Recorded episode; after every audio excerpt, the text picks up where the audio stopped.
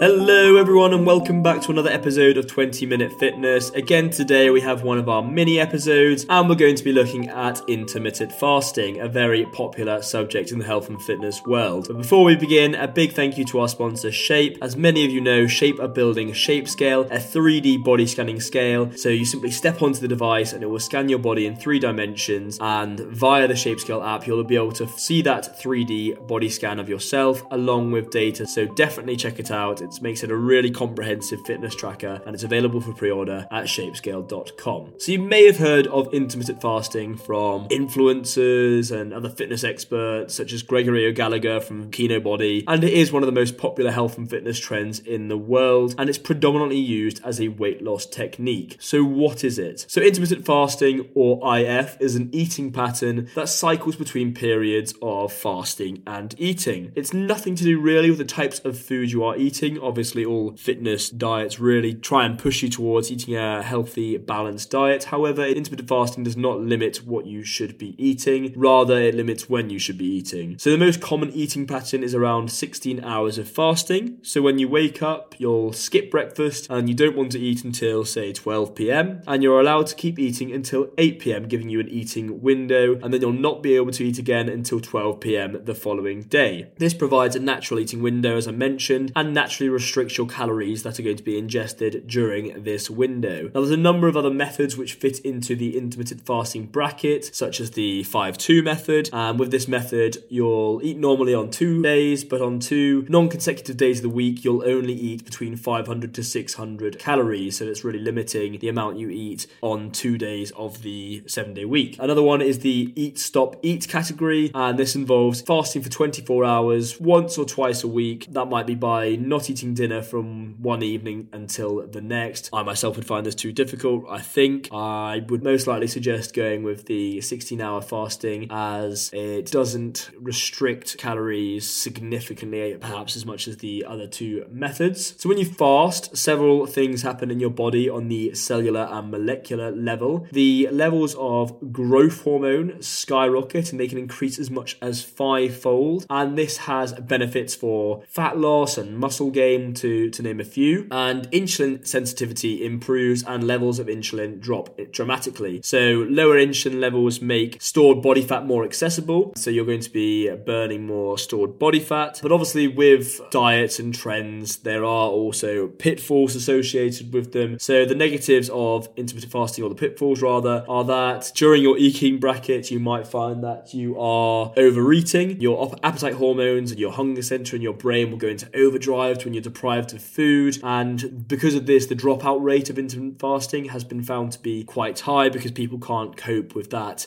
feeling of hunger after they've gone or tried or attempted to do their, their fasting. Also, if you work out fasted in the morning, this can prove to be very difficult because sometimes after you exercise, you feel like you're in real need of refueling the tank. And so, if you are someone that goes to the gym before work and then you're not going to be eating until later that afternoon, this might not be sustainable for you. So, just have a think about whether you're the kind of person that does fasting in the morning or not. However, because you're not limiting the actual food types that you're allowed to eat, intermittent fasting has proven to be very successful for a number of people. And I strongly suggest you go and check out some of these experts on intermittent fasting who've been practicing it for years. Tim Ferriss has a number of resources on it as well. So check those out and let us know whether intermittent fasting could work for you or whether you've been following it for some time now. So that concludes today's episode of 20 Minute Fitness.